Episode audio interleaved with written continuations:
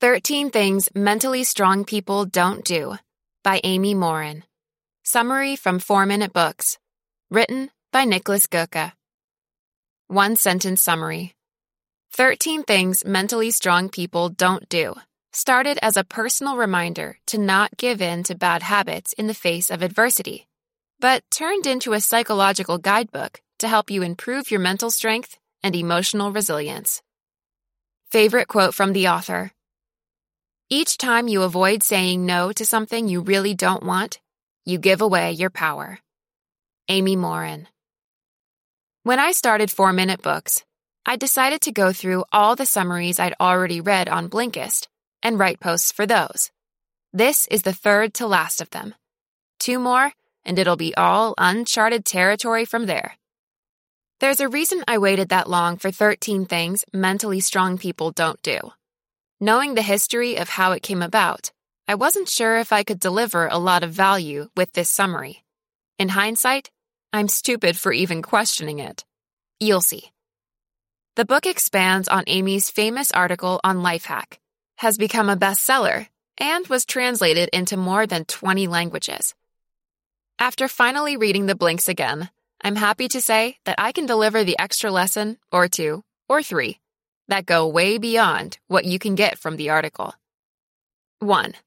Complaining that you're not getting something you think you deserve is a waste of your energy. 2. Eradicate your Facebook newsfeed and stop the comparison madness. 3. Finally learn to be alone. I hope you're ready for some serious mental exercise. Brain lifts, here we go. Lesson 1. Complaining that you're not getting something you think you deserve is a waste of your energy. Number 4 on Amy's original list was not wasting energy on things that are outside of your control.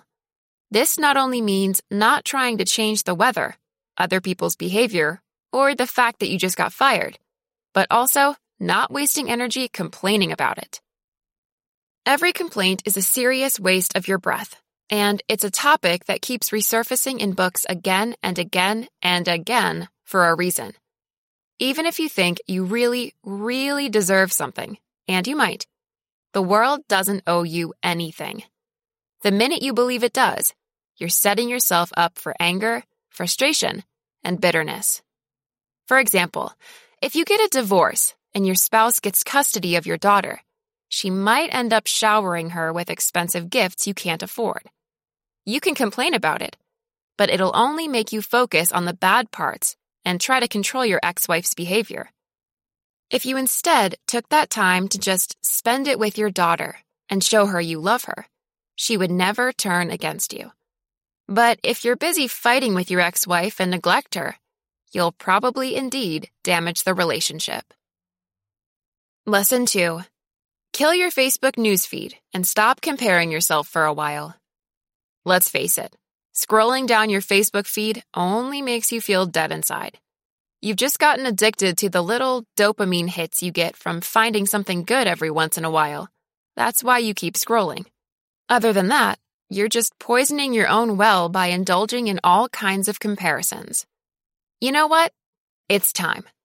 Time to stop the comparison madness. Looking at a sea of promotion notifications, Hawaii beach photographs, new cars, and VIP events just makes you feel miserable about your own life. But Facebook is just a highlight reel.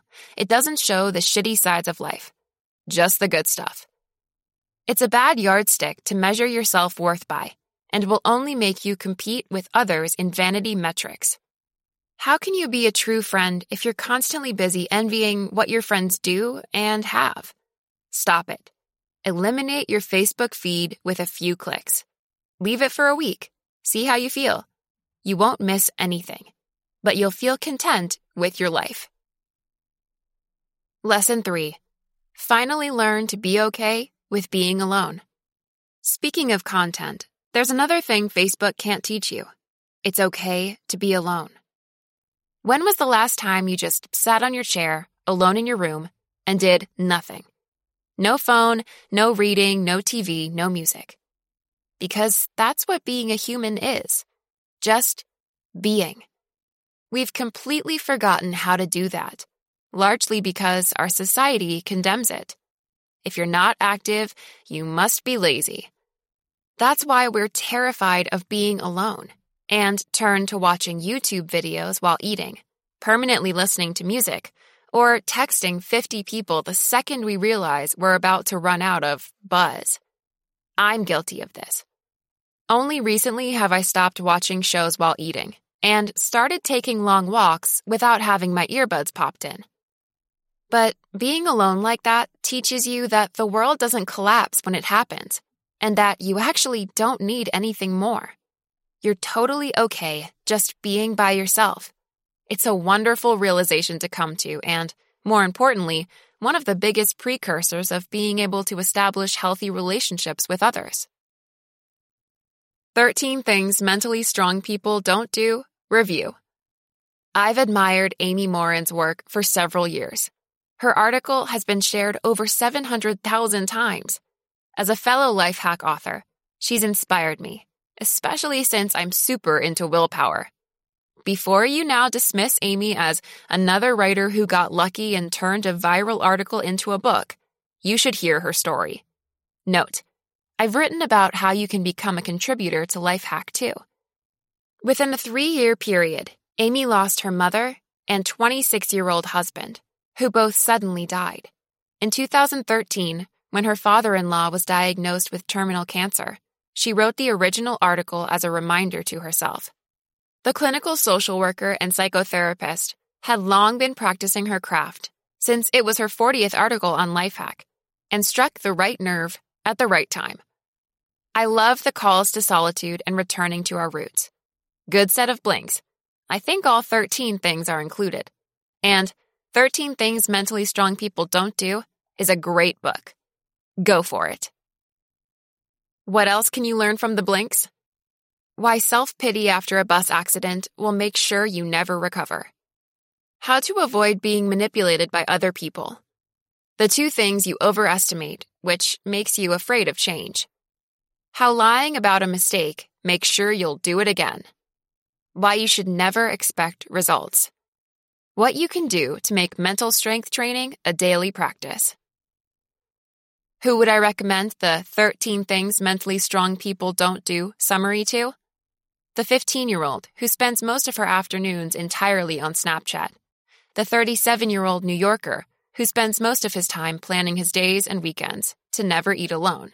And anyone who's angry at the world for not getting what they think they deserve.